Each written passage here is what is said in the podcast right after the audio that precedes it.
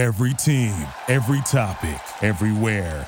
This is Bleav. What up? What up?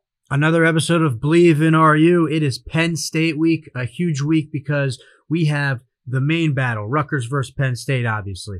But then this battle trickles down to many different areas, recruiting, for example, being one of them. Ryan, what do we think of this game coming up? Well, to start off, not even just going on the Penn State game. Um, as Rutgers fans, we really aren't fans of Penn State in general. So this is not just a game in terms of trying to keep our 500 season alive. It's a game in trying to, you know, have that edge when it comes to our Penn State friends saying that we beat them for a year. So this is a huge battle on the field too. Penn State's one and five. Rutgers is two and four. Penn State is notorious for coming into the state of Rutgers and ga- grabbing our guys. So this is an enormous game for the future of the Big Ten. There's a, James Franklin has been reportedly on the hot seat, starting one and five. So this is a really really big game in a variety of ways, and I honestly can't wait to see this. This is one honestly one of the biggest games in Rucker for Rutgers in recent memory, not just because of them trying to be four and four to finish off the season, but because of the implication it has for years to come in the Big Ten. Yeah, and we talk about Rutgers versus Penn State, and it's very important to us, obviously. But let's make no mistake about it. Coach Schiano said it best: we are not Penn State's rival. We don't have a rival in the Big Ten yet. I think this is an opportunity to start to create that because of the natural geographic rivalry between the two schools. Um, but on the football field, we need to we need to beat them. We haven't beat them since being in the Big Ten, and I think it would really go a long way if we could finally figure out who our rival is going to be in this conference. Um, I would lead towards you know being the history of our games. I would say Maryland is more of a rival for us than Penn State. Um, just having the history of the close games. Uh, but it would be really cool if we could get a Rutgers Penn State football rivalry going on. But in order for it to be a rivalry, it's got to go back and forth. Mm-hmm. I, I'm cl- completely with you there. I mean, if you just go by pure football standards, Maryland and Rutgers are much more similar than uh, Penn State and Rutgers. Um, going back to lacrosse, you know, there's the Friendship Cup between Rutgers and Penn State. So this, so theoretically, this could become a rivalry game, at least a more popular rivalry game, because I, there was a ton of people from New Jersey that ended up at Penn State, and it's just it's a it's a very very contested matchup. Um, I think that we we don't have a rival in the Big Ten, and I think that this game is a stepping stone for us to potentially have a rival. But we really have to take care of us. We can't make this game bigger than what it is, another football game. But there are, you know, those implications that we've talked about, and that's why this game becomes so interesting. Yeah, and we're we're talking just football rival, right? I think when you look at a lot of other sports, um, especially when it comes to Penn State, you know, wrestling and Rutgers, big rivalry. Um, women's soccer, they got a big rivalry with them. Um, lacrosse, depending on the year, it's a big rivalry. Um, I think basketball, as both teams continue to rise, it's going to become even more of a rivalry. Um, so we're, we're talking football. And I do think that this is very similar to the Michigan game, where there's a lot of uncertainty in Penn State's program, just like Michigan. And there is certainty at Rutgers. It's not, hey, we're going to be a national championship winner in the next year or two, like maybe Michigan and Penn State's expectations are, but it's, hey, Coach is here and we are building something special and the opportunity and the potential is limitless. Come be a part of this.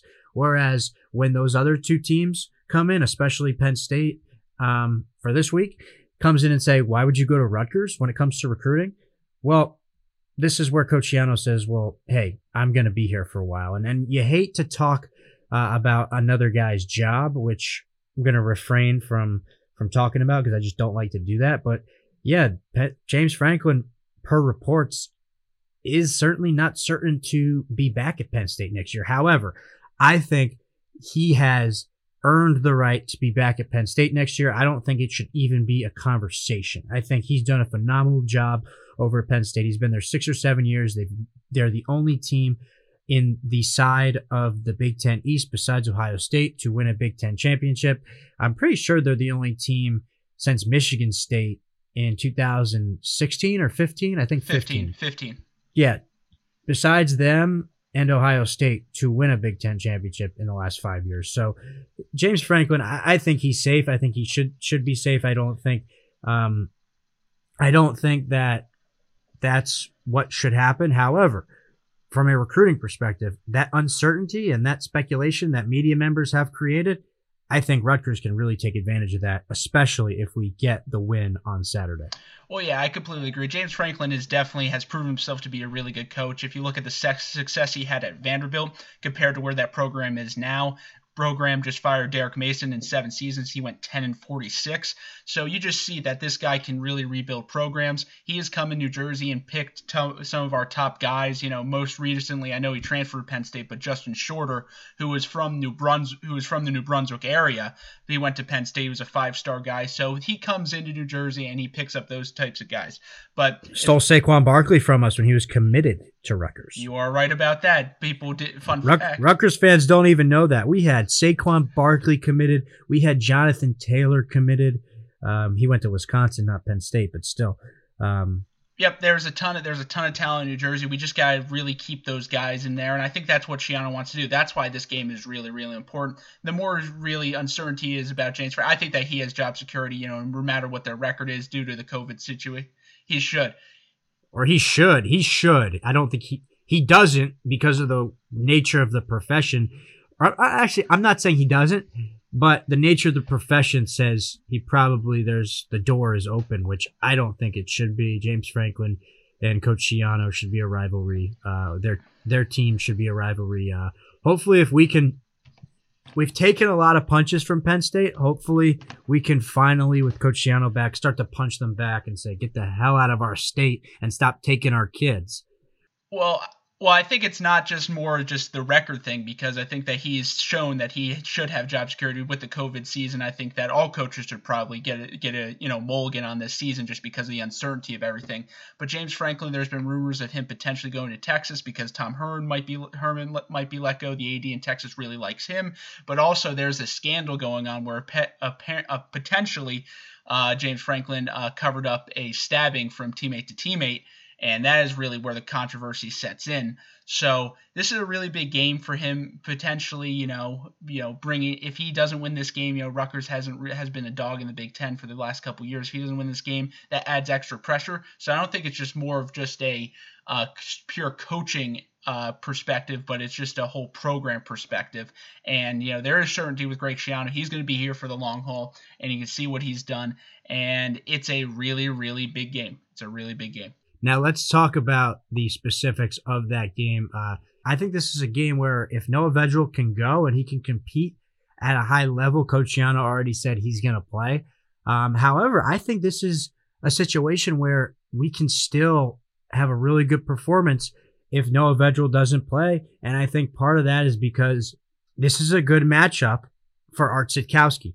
Um, Penn State had three corners um, Penn State had three corners last game. It was really tough for them. They're getting some more depth back this week, but they're still a little shorthanded in that secondary. They're having guys um, who are safeties play corner, and usually when you the, the reason why a guy is playing safety and not corner is because he can't cover that well, or at, he can't cover as well as the guys who play corner.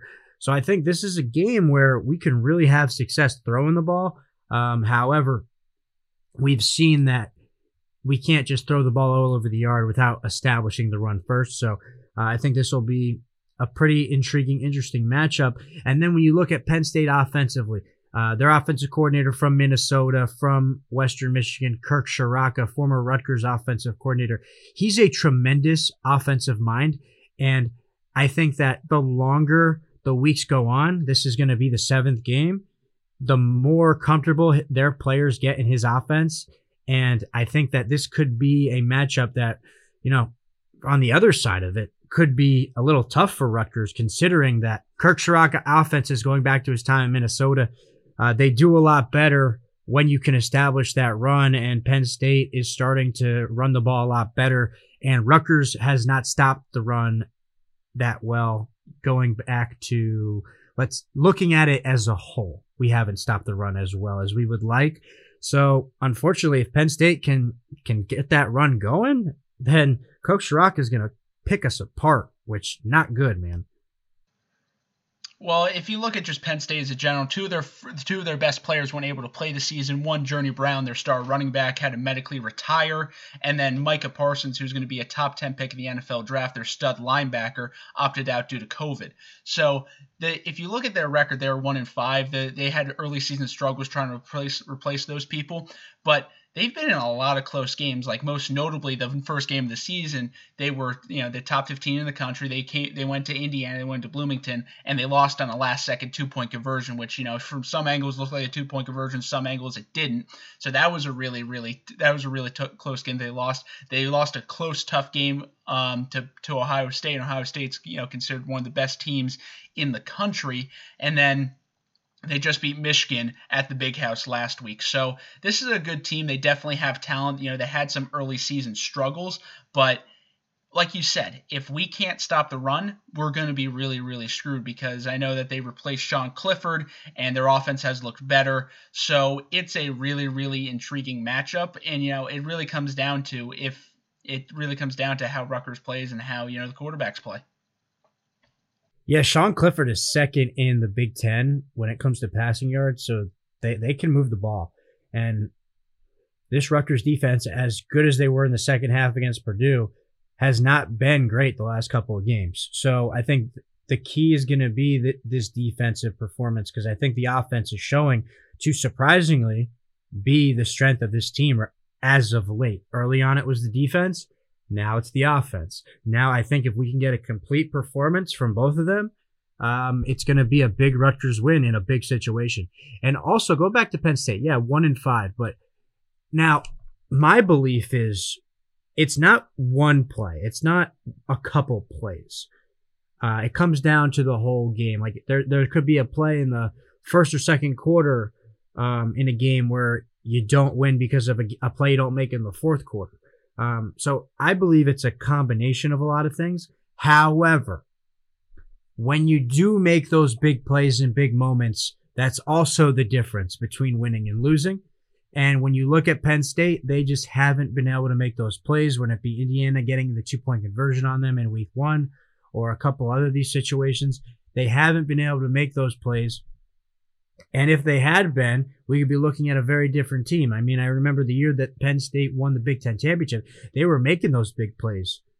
And they were they were winning those 50-50 balls. They were they were making those fourth down stops. And it's the same with any team.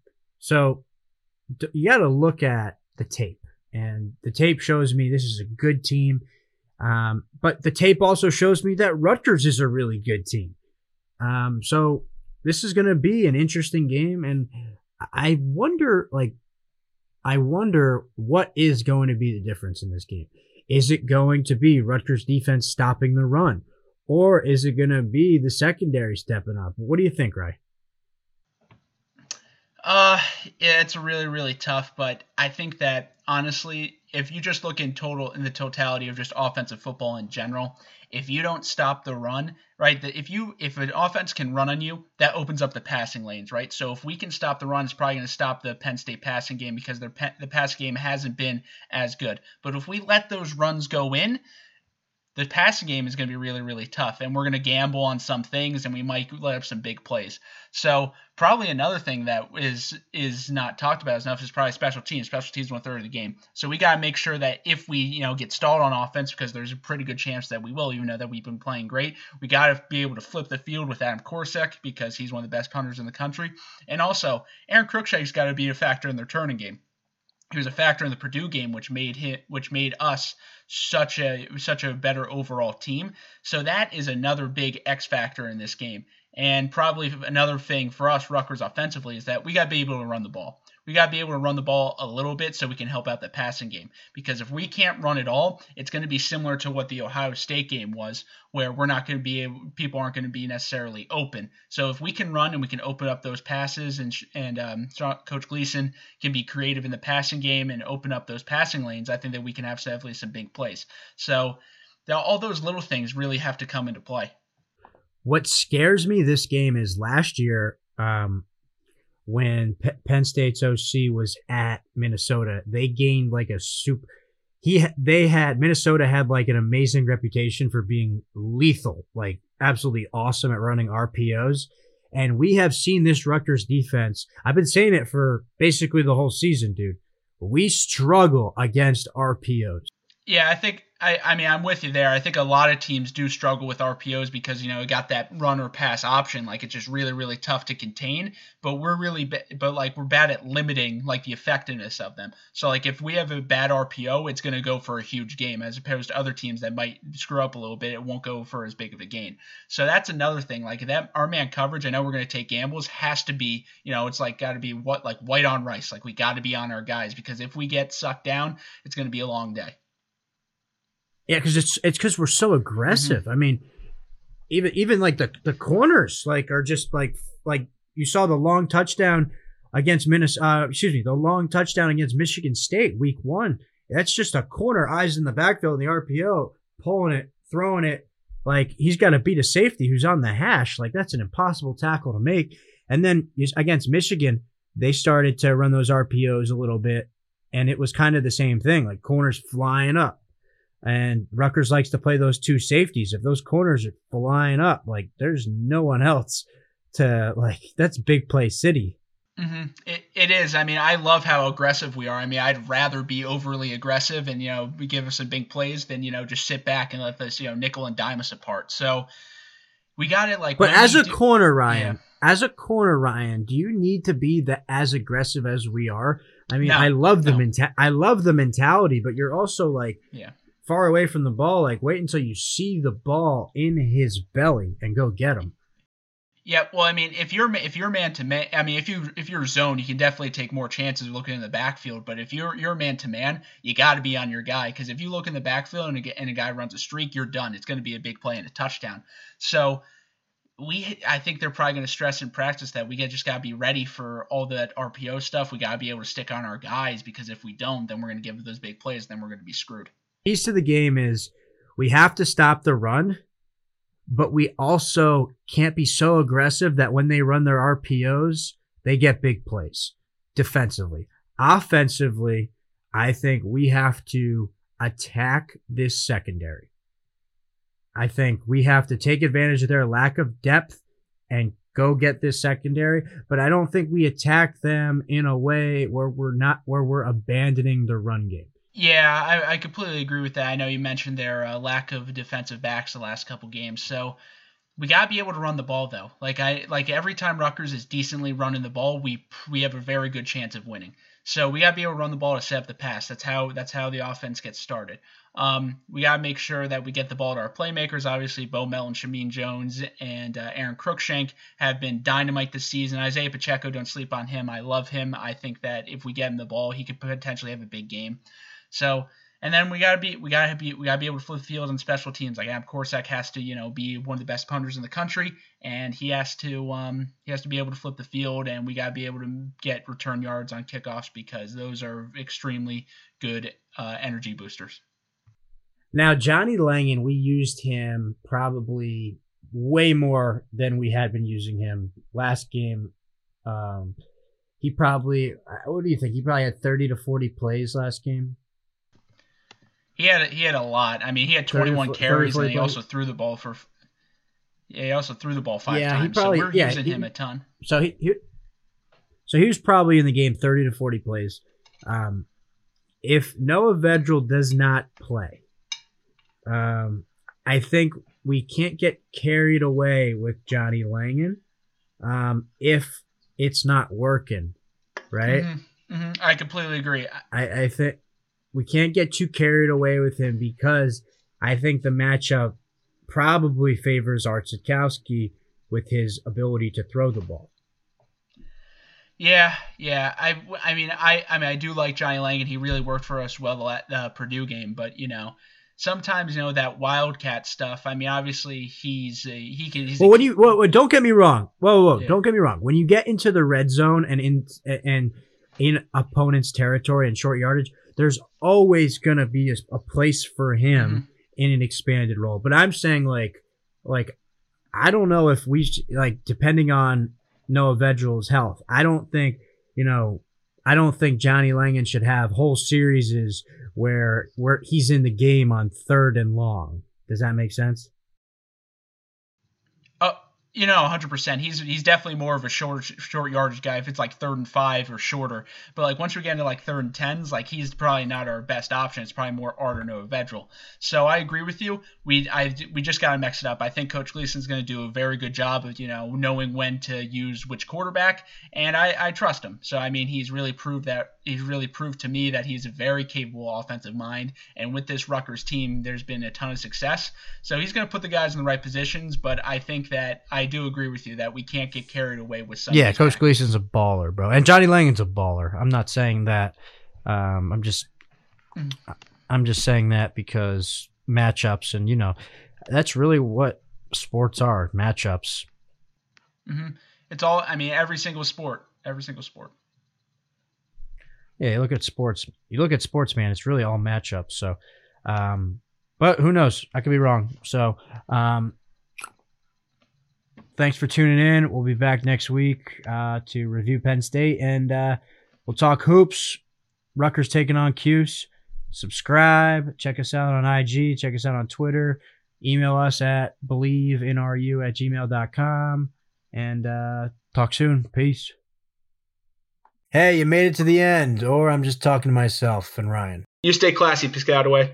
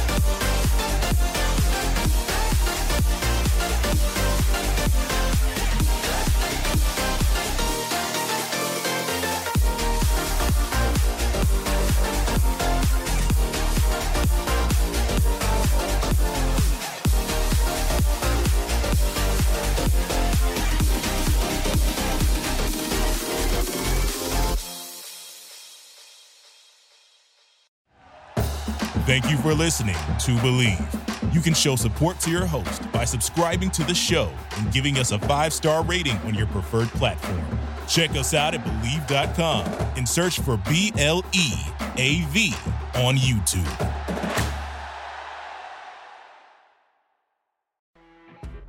You know, when you're listening to a true crime story that has an unbelievable plot twist that makes you stop in your tracks? That's what our podcast, People Are the Worst, brings you with each episode. I'm Rachel.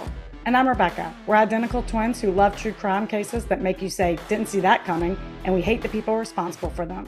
Listen to People Are the Worst now on Apple, Spotify, or wherever you get your podcasts.